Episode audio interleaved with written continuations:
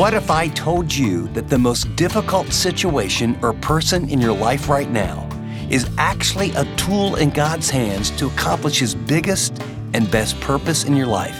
You want to learn how this works? Stay with me. Welcome to this weekend edition of Living on the Edge with Chip Ingram. Chip's our Bible teacher for this daily discipleship program motivating Christians to live like Christians. I'm Dave Drury, and this past week, Chip began his series I Choose Joy based in Philippians chapter 1. For the past few days, he's been helping us develop a healthier perspective toward our circumstances and how we can choose joy no matter what. So if you missed any part of this series, the Chip Ingram app is a great way to catch up. In this program, Chip builds off the radical idea he posed a minute ago by sharing a simple equation that'll encourage us to live a more satisfying life. So if you have a Bible handy, turn now to Philippians chapter 1 verse 12 for Chip's message Understanding the Power of Purpose. What's a circumstance in your life that's tough? Is there anything in your life right now that you say, if God really loves me, if He cares for me, and I'm obeying Him, I'm doing all that I know that is right, what's going on? I don't get it. Well, you're not alone. And so if you pull out your teaching notes, I want you to do a little exercise with me. It says sometimes the shortest distance between two points is a zigzag line. Now, I want to say that again. Sometimes the distance between point A and point B, unlike in geometry where it's a straight line with God, sometimes the distance between point A, this is where you're at right now. This is where you're at in your life, in your singleness, in your marriage, in your work, in your health point A. God wants to take you to point B. The way we think, and especially those of you that were really good in geometry, unlike me, is we think, you know, point A, point B, straight line. That's how you get there. In God's economy, mark it down. The shortest distance between two points is a zigzag line.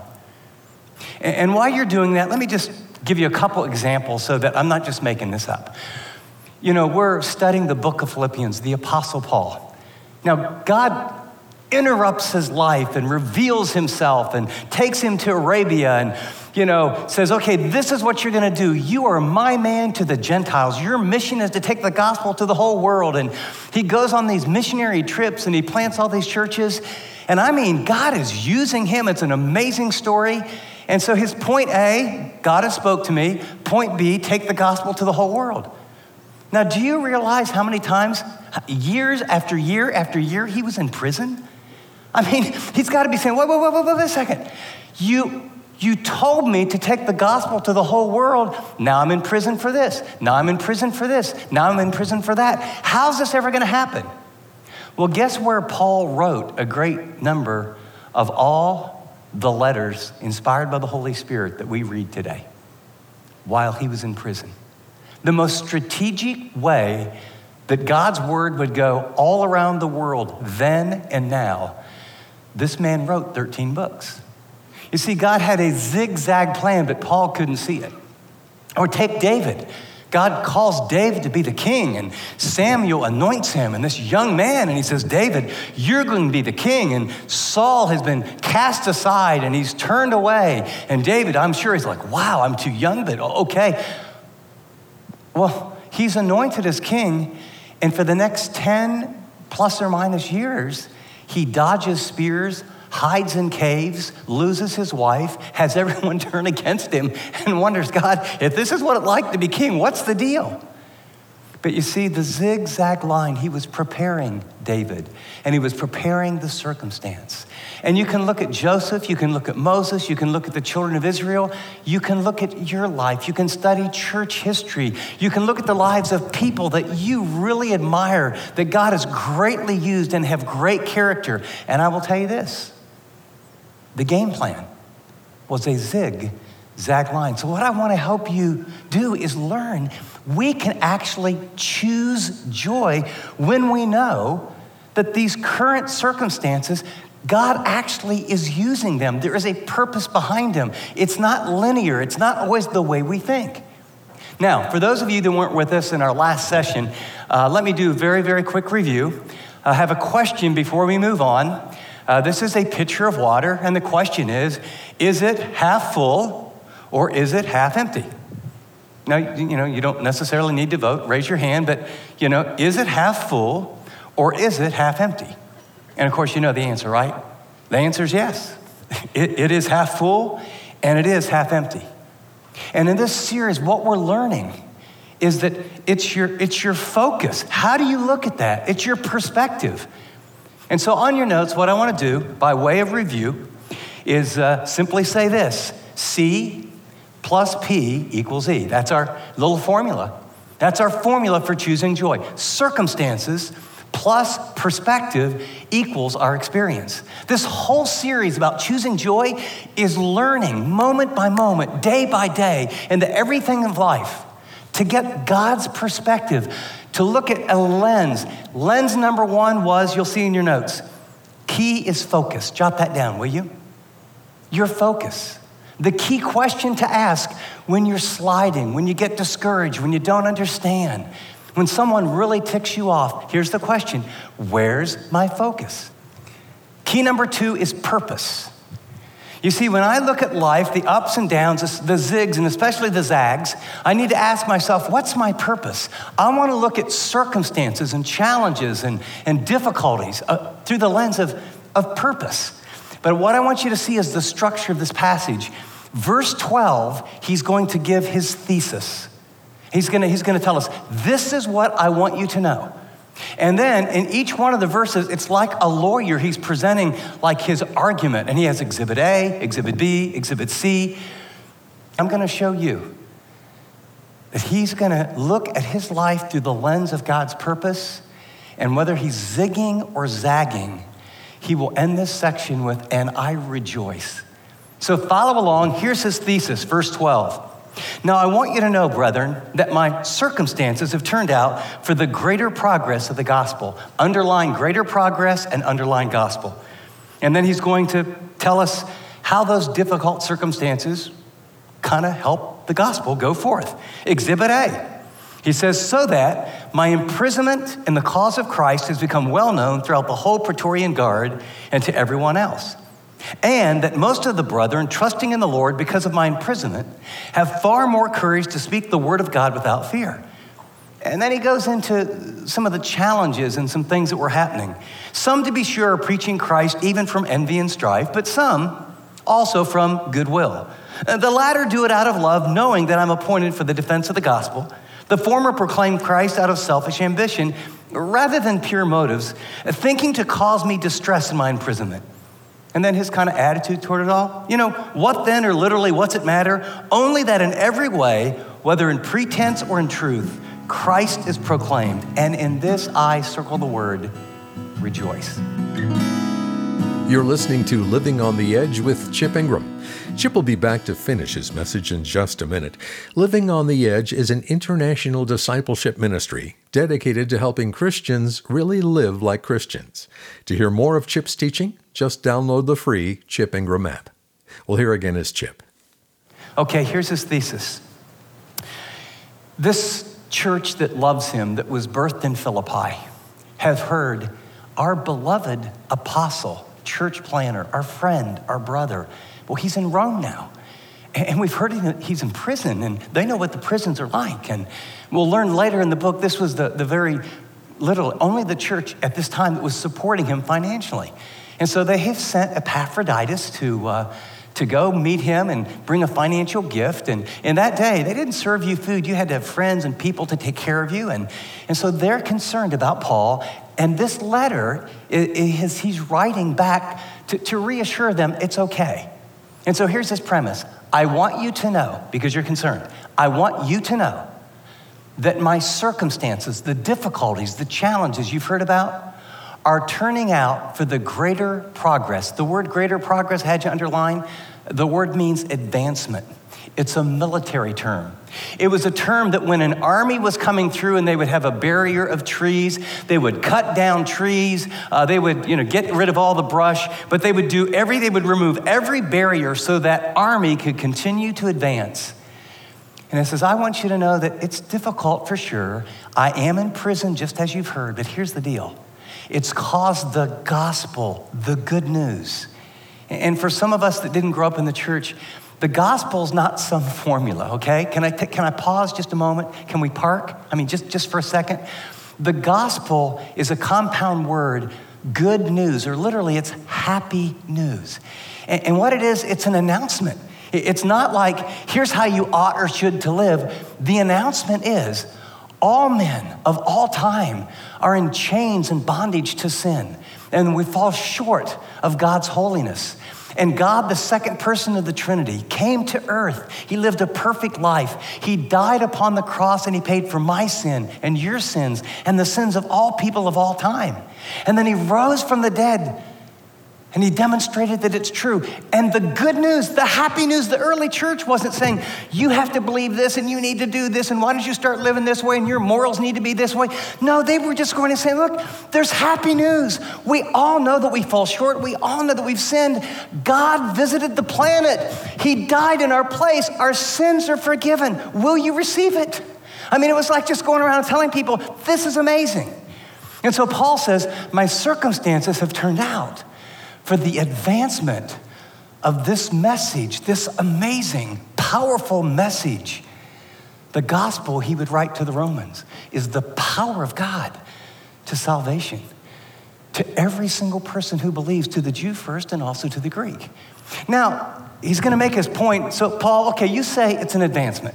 We're still concerned about you. How does it advance the gospel? Exhibit A the gospel goes forth. Jot that word in. The gospel goes forth.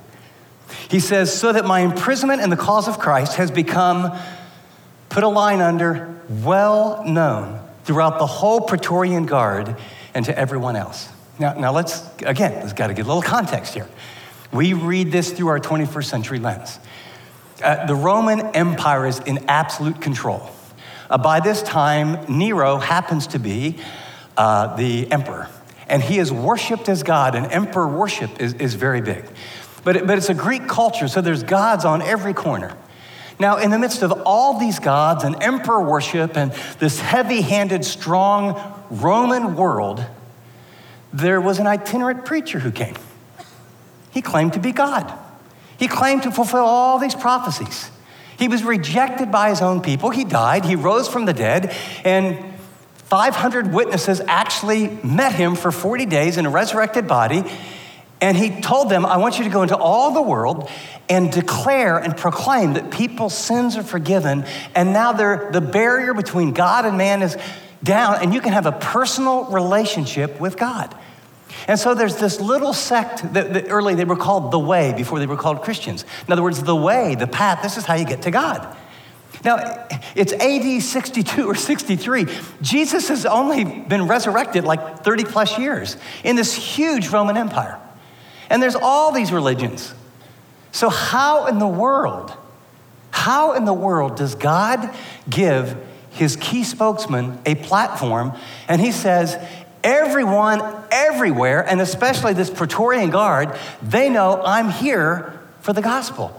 This is the platform of the known world. And after 30 years, God takes these difficult circumstances so that Paul is declaring the greatest truth that this planet has ever, ever heard. And all, all people know is they're spoken evil of because they're weird. I mean, the people are, are, are selling their homes and, and meeting the needs of the poor. They touch lepers. They, they meet secretly. They're absolutely committed to one another. They're radical in their faith. They keep talking about this dead man that came back to life. No matter what we do, we, we can't get rid of them. I mean, they were just a pain in the rear. I mean, we march them into the Colosseums and we let loose the lions and that they sing praises to God and they're asking God to forgive us as we do it. Nero actually took them and wrapped them. This is a bit graphic but he would, he would wrap these Christians who wouldn't recant in, in tar, and then he would put them on poles and he would light them for his cocktail parties. And they would sing praises to God. And so Paul's saying, you know, this little 30 year movement, this sect, getting global coverage because I'm here. It's turned out for the greater progress of the gospel. And, and by the way, Um, you talk about a viral movement. Here's a viral movement. The Praetorian Guards, every six hours, one of these guards gets chained to me. And, and you don't know what a Praetorian Guard is. If you were an emperor at this time, the way that you normally lost your job is you were assassinated. And it might be a military coup, or it might be one of your sons, or it might be someone competing for power. And so, what the emperors would do, they would develop what was called a Praetorian Guard. And basically, it was, a, it was an army, uh, an army of somewhere between 10 to 20,000. And these were like the, the Green Beret, the Navy SEALs. I mean, the greatest warriors, the most gifted, the best trained. I mean, these were the, you know, absolute cream of the cream of the cream. And their job was to be loyal to the emperor. And I mean, they were esteemed. And so he, uh, every six hours, he has a different one. So Claudius comes in and he's nailed, you know, he's, he's chained to Paul. So what are you in for? Hey, I'm glad you asked. Have you ever heard of Jesus? Another six hours, you know.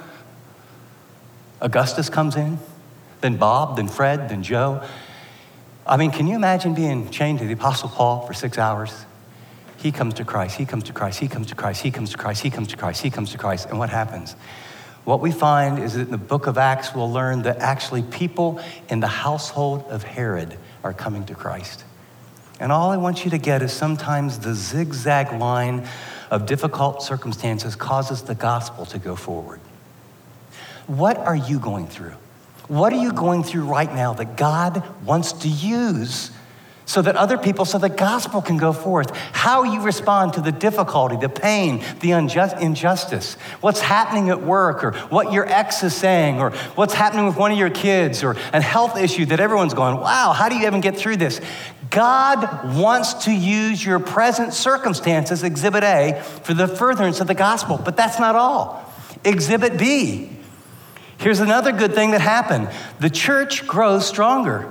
Notice what he says and that most of the brethren, trusting in the Lord, notice the phrase, because of my imprisonment, have far more courage to speak the word of God without fear. See, when we step up, when he's in the midst of this and he's being bold, the rest of us go, wow, you know something? You know, if Paul can do it in prison, I can do it. Sometimes adversity and difficult circumstances cause the gospel to go forth, and sometimes difficulty, circumstances, you know what it does? It builds the body it causes the church to grow. You've been listening to part one of Chip's message, Understanding the Power of Purpose. He'll be right back with his application for this teaching from his series, I Choose Joy. It's safe to say that we all want to live life with a little more joy, but what does that mean exactly? Is it just finding happiness or pleasure in something? Will those feelings really sustain us through the hard knocks of life? Well, in this eight part series, Chip explains why joy that comes from God is more than just an emotion. Discover how it can change your perspective on life and profoundly strengthen your faith in challenging times. To learn more about this study in Philippians chapter 1, go to livingontheedge.org, the Chip Ingram app, or call 888 333 6003. Well, Chip's joined me in studio now to talk about something that's been on his heart a lot recently. Chip? Thanks so much, Dave. Is there a lot of turmoil and chaos in your house right now? Do you feel like you're merely surviving, not really thriving as a family? Does it seem like, despite your best efforts, uh, every day feels like two steps forward, four steps backward?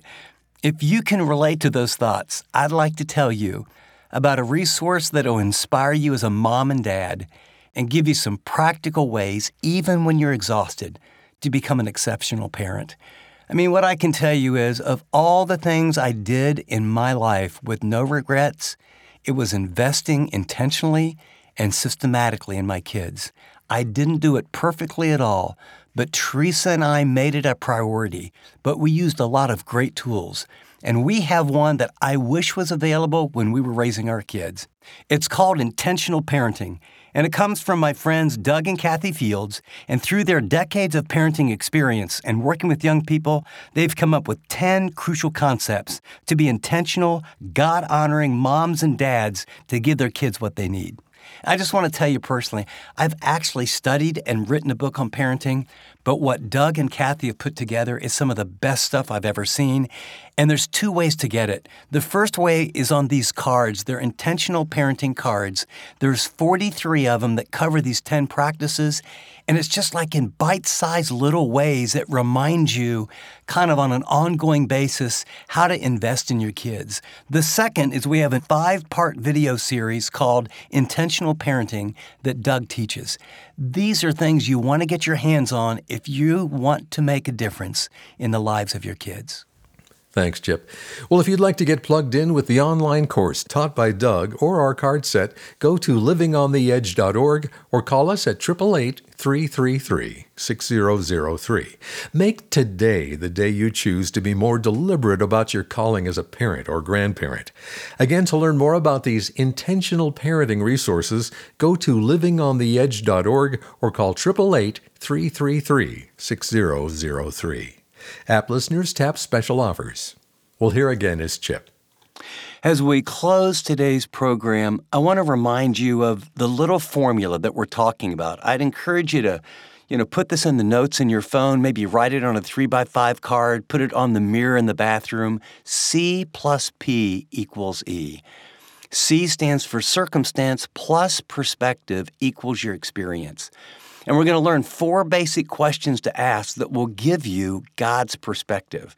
The first question is Where's your focus? Remember, that was from the early part of chapter one. Is it inward or is it upward and outward? Uh, now we're asking, What's your purpose? It's amazing how the lens of interpreting your circumstances alters radically when you think about God's purposes for your life. What is He doing? The Apostle Paul in this passage actually takes what is a horrendous situation in prison and he looks at it through the lens of God's purpose and says, Wow, this, this is pretty cool. I'm here in the center of the world. I'm chained to these guys that have all this impact, and the gospel's going to go forward. I mean, this is great instead of, I'm in chains and God, where are you? And this isn't fair and this doesn't work. I said at the beginning of the broadcast that sometimes the most difficult person or situation in your life is actually a tool that God is using to accomplish His best and biggest purposes through your life. I'd like you to ponder and kind of look backward in your own mind's eye and think some really hard things or difficult things that really you wanted something to happen, but they didn't. And now you look back and go, oh, thank you, God. You know, like dating that person you thought you would marry, but you didn't, and you think of who you have now. Uh, or in my case, I remember, oh, I so wanted to be the pastor of this one church, and I'd been at this tiny little church for like seven or eight years, and we went through the whole process and we got to the end, and they said no. And I was devastated. Oh, God, I can't believe it. I think I'm perfect for that situation. A year later, I went to Santa Cruz Bible Church. And that was, I mean, a revolution in my life. In the last few years, I've had a, a back problem and I had every treatment and then finally surgery. And it's like, this is so hard. This is so difficult. Oh, God, I just want you to know whatever you want to accomplish through this, will you do it? And I look back now, and it was my back that allowed me to see I was overextended, that allowed me to refocus my life, and God is doing things that I never dreamed. Here's my question for you What's God's agenda or purpose in your life right now, and what good does He want to bring out of what you're currently experiencing? Ask Him, and He'll tell you. Great word, Chip. Thanks. As we wrap up this program, just a quick but important thought. Living on the Edge depends on listeners just like you to help us continue to encourage Christians to live like Christians. So, would you consider partnering with us on a monthly basis so others can benefit from the ministry of Living on the Edge? You can set up a recurring donation by going to livingontheedge.org or via the Chip Ingram app. Or text the word donate to 74141. It's so easy. Text the word donate to 74141. And thanks for doing whatever the Lord leads you to do. You've been listening to a selected program that we wanted to share from this past week. To hear more of Chip's series, I Choose Joy, go to livingontheedge.org or the Chip Ingram app. Until next time, I'm Dave Drury saying thanks for listening to this weekend edition of Living on the Edge.